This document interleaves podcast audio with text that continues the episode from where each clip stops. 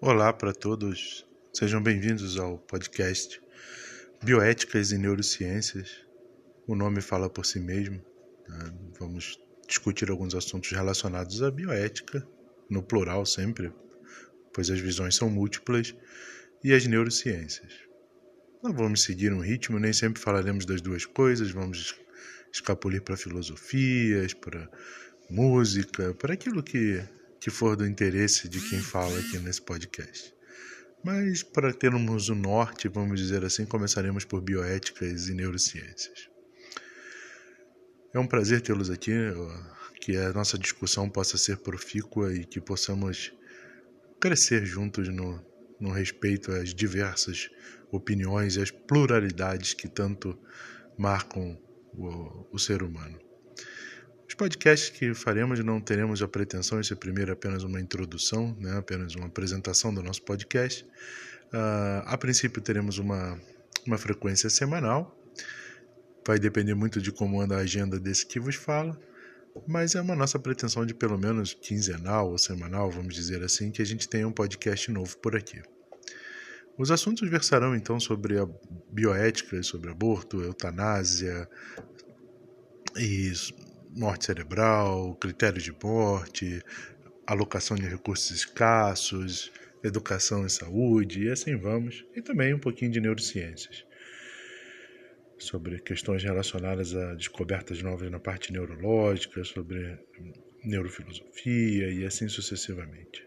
E por que isso? Porque este que vos fala tem uma formação médica, né, um médico formado com especialidade em neurologia, em neurocirurgia, pós-graduado em neurocirurgia pediátrica, mas também graduado em filosofia, mestre em filosofia, doutorando em bioética pela Universidade do Porto. Então a gente vai misturar aqui os assuntos que são do, do interesse do, do autor do podcast. E em caso de desse podcast funcionar, da gente ter uma uma continuidade. Teremos outros convidados, falaremos sobre outros assuntos. Tudo regado a muita música, muita informação sobre cinema, informação sobre cinema e bioética. Vamos tentar trazer alguns temas de cinema para dentro da área bioética, para dentro da área neurológica, é, informações sobre artes, etc. Então, aqui um podcast bem amplo, bem eclético, mas centrado nesses dois pilares que seriam a bioética e as neurociências. Então, novamente reforçando, é um prazer tê-lo conosco, tê-los conosco. Estão ouvindo de manhã, à tarde, à noite, o horário que for que esteja sendo ouvido. É, nossos canais estão abertos para comunicação. Eu me chamo Carlos Frederico Rodrigues. Nós temos canais no YouTube, Twitter, sempre versando nesse, nesses assuntos e sempre no maior respeito. É um prazer tê-los aqui no nosso novo canal, nosso novo meio de comunicação. E para já dar uma estreia bem dada, né, nós vamos falar um pouquinho hoje sobre o aborto. Tema espinhoso, muita voga discutido no nosso país. E o aborto. Né, de onde vem essa expressão aborto? Aborto origina-se na expressão latina abortus, ou seja, não nascimento. Uma preposição ab, não de negativa, e hortos de afastamento, né? isso dá uma ideia de que não foi possível, foi afastado do nascimento, um afastamento do nascimento. Do ponto de vista do nosso conhecimento geral, nosso senso comum, que seria o aborto, a interrupção da gravidez fora do seu tempo natural. Tá? Traduziria-se então pela não conclusão do tempo gestativo da mulher e do feto, promovendo a morte deste, e então nós denominamos de aborto. Segundo um criminalista famoso no Brasil, o professor Damásio de Jesus, o que seria o aborto? Seria a interrupção da gravidez com a consequente morte do feto. Vale dizer com a destruição do produto da concepção. O aborto possui, obviamente, diferentes conotações de acordo com a época e com os povos. Ele pode ser aceito, ele pode ser proibido. Como qualquer ação humana, não há neutralidade nessas decisões e elas respondem por alguns interesses de cada época, de cada momento da história da humanidade. Para vocês terem alguns exemplos, em Esparta, por exemplo, né, todos conhecem Esparta, da famosa filme da história grega, Em Esparta, essa cidade guerreira da Grécia Antiga, como o aumento populacional era sempre importante para alimentar os exércitos, as campanhas militares, o aborto era proibido. Precisava-se de novas crianças, mulheres para a reprodução, homens para o exército. Proibia-se o aborto, mas aqueles que nasciam com defeitos eram, na maioria das vezes, eliminados. Ou seja, não havia nenhum problema com relação à eliminação do ser humano defeituoso para eles, mas o aborto era proibido, porque eles precisavam de gente, né? Então há interesses por detrás disso, como há interesses em qualquer decisões que tomamos. Atenas, por exemplo, na mesma época, para citar apenas uma cidade do mesmo período, era mais democrática e aceitava o aborto sob condições, assim como no Egito e em outras sociedades. No nosso grande Império Romano, por exemplo, a situação de dependência da mulher não difere muito daquela da Grécia clássica. Né? O aborto, então, em princípio, era considerado crime pois o feto era visto como parte desse corpo da mulher, e se ela o abortasse, estaria dispondo do seu corpo. É claro que ela não podia dispor do seu corpo, pois ela deveria submeter às decisões do seu marido, então o aborto era crime, a não ser que o marido compactuasse com isso, né, que tinha direito de vida e morte sobre a família. No século II, para a gente ter uma ideia de como é importante os interesses, no século II depois de Cristo, o Império Romano passou a criminalizar o aborto de qualquer forma talvez porque fosse o período em que era necessário aumentar o número de cidadãos para a defesa dos bens patrimoniais de Roma, já que começavam aqui as invasões bárbaras. Na Idade Média, nós tivemos uma grande influência da Igreja Católica. Não aceitava o aborto, obviamente, como não aceita sobre qualquer hipótese. Posteriormente, cada nação passou a adotar os seus próprios critérios, de acordo com a sua cultura social, de acordo com a sua visão sobre o assunto. É claro que a problemática do aborto é um exemplo nítido da dificuldade de se estabelecer diálogos sociais mediante posições morais extremamente distintas, né? sobretudo quando baseamos nossas posições em argumentos e fatos, tornando impossível aceitar que outros possam ter argumentos ou fatos diferentes, ou pior ainda, interpretações diferentes para os mesmos fatos e argumentos que nós usamos. Como diz Nietzsche, né, um filósofo, a gente vai falar muito sobre filosofia, não existe fato, né? só existe interpretação do fato. Importante para essa discussão do aborto é entendermos a terminologia para que possamos entender do que, se, do que falamos. Né? Precisamos definir termos para podermos discutir. Então, terminologia e tipos de aborto. A análise do aborto ela pode se iniciar, principalmente do ponto de vista filosófico, sobretudo, né? da filosofia da linguagem, os termos, os conceitos que nós escolhemos para falar sobre aborto com certeza não foram escolhidos ao acaso, e a escolha de cada um reflete e promove um impacto social que não ocorre impunemente. Como exemplo, a gente poderia citar o aborto terapêutico, muitas vezes utilizado no lugar de aborto eugênico, que por sua vez é considerado racista e por isso não aceito.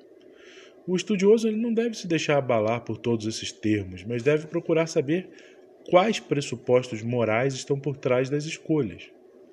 Então vamos dar uma classificação rápida mais aceita hoje em dia quando nós falamos de aborto. Nós podemos falar de uma interrupção eugênica da gestação, que são abortos ocorridos em nome de práticas eugênicas, ou seja, interrompe-se a gestação por práticas racistas, sexistas, étnicas. Em regra geral, se processa contra a vontade da gestante. Interrupção terapêutica da gestação. São abortos ocorridos em nome da saúde materna. A saúde da mãe está em risco, nós temos que interromper a gestação interrupção seletiva da gestação. São abortos ocorridos em nome de anomalias fetais. Então veja que isso não é uma terapêutica, nós não estamos tratando nada. Nós estamos interrompendo seletivamente pelo fato de que o feto tem uma anomalia. Em geral, não há muita discussão quando essas anomalias são incompatíveis com a vida extrauterina. Mas existem outras anomalias que seriam compatíveis com a vida extrauterina, e mesmo assim, em alguns países se faz uma interrupção seletiva. E há uma discussão se isso não seria uma interrupção eugênica da gestação. E a interrupção voluntária da gestação são abortos realizados em nome da autonomia reprodutiva da gestante ou do casal, sejam as gestações fruto de relação consensual ou não. Com exceção da interrupção eugênica da gestação, todas as outras formas de aborto levam em consideração a vontade da gestante ou do casal. E isso é de suma relevância, estando em consonância com o princípio da autonomia, um dos pilares da bioética principialista. Para quem gosta da bioética principialista, vamos ter um, quem sabe um podcast sobre ela. mas a autonomia é um dos pilares dessa bioética principialista. A interrupção seletiva da gestação muitas vezes é classificada como interrupção terapêutica, que é uma tradição semântica né, herdada dos países onde ambas são permitidas. Mesmo nesses casos, algumas considerações são, considerações são importantes. Por exemplo, no caso de interrupção seletiva da gestação, a saúde do feto é a razão do aborto, mas não estamos tratando nada, nós estamos apenas interrompendo a gestação. É uma interrupção terapêutica, a bem da verdade, etimologicamente falando, é quando nós tratamos da saúde da mulher. Né? Então, a interrupção terapêutica da gestação, a saúde materna é a razão, e institui-se o aborto como medida para salvaguardar a saúde da mulher. Como podemos perceber, então, gente, essas denominações estão sujeitas a questões morais, ideológicas e filosóficas que vão extrapolar esse podcast curtinho aqui. Vamos ter vários, se Deus quiser, e continuarmos essa discussão. Se considerarmos apenas o conceito de autonomia, é o pano de fundo dessas discussões bioéticas, mas existem vários outros princípios bioéticos, então a autonomia não pode ser o único a reger isso. Quando falamos de legislação comparada, então, nós temos a Conferência Internacional sobre População e Desenvolvimento ocorrida no Cairo, em 1994, e é considerado um marco para as legislações e políticas internacionais e nacionais acerca do aborto. Pela primeira vez, reconheceu-se em um fórum ministerial internacional que as complicações do aborto apresentam ameaças sérias à saúde pública. A conferência demonstrou ainda que o coito interrompido e o aborto foram os principais métodos de anticoncepção utilizados durante os séculos XIX e XX, e que os países recordistas em aborto são os da América Latina e os da África. Embora a mensuração seja difícil, pois em muitos desses países a, a prática é considerada um crime. Nos países ocidentais, o pico etário de aborto ocorre entre mulheres de 20 anos. No Reino Unido, 56% dos abortos são realizados em mulheres de até 25 anos. Nos Estados Unidos da América do Norte, essas ocorrências representam 61% dos casos. Outra característica importante é a associação entre aborto realizado por médicos e condição financeira. Na América Latina, 5% das mulheres pobres da zona rural têm acesso ao médico para realizar o aborto. Nos centros urbanos, a taxa, a taxa sobe para 19% das mulheres pobres. E 79% das mulheres de renda alta possuem acesso a médico nas grandes centros urbanos da América Latina. Se os dados são questionáveis, por ser um crime, o estudo das legislações comparadas é possível. Um dos melhores estudos que a gente recomenda sobre o assunto é o estudo de Hannan e colaboradores, que acompanham a legislação mundial desde 1985, publicando relatórios anuais sobre a legislação de diversos países no que diz respeito ao aborto. Seus dados de 2019 apontam que 61% da população mundial vive em países onde o aborto induzido é permitido, por alguma razão específica ou não apresentam restrições nenhuma ao aborto ao passo que 25% residem onde o aborto é proibido, totalmente.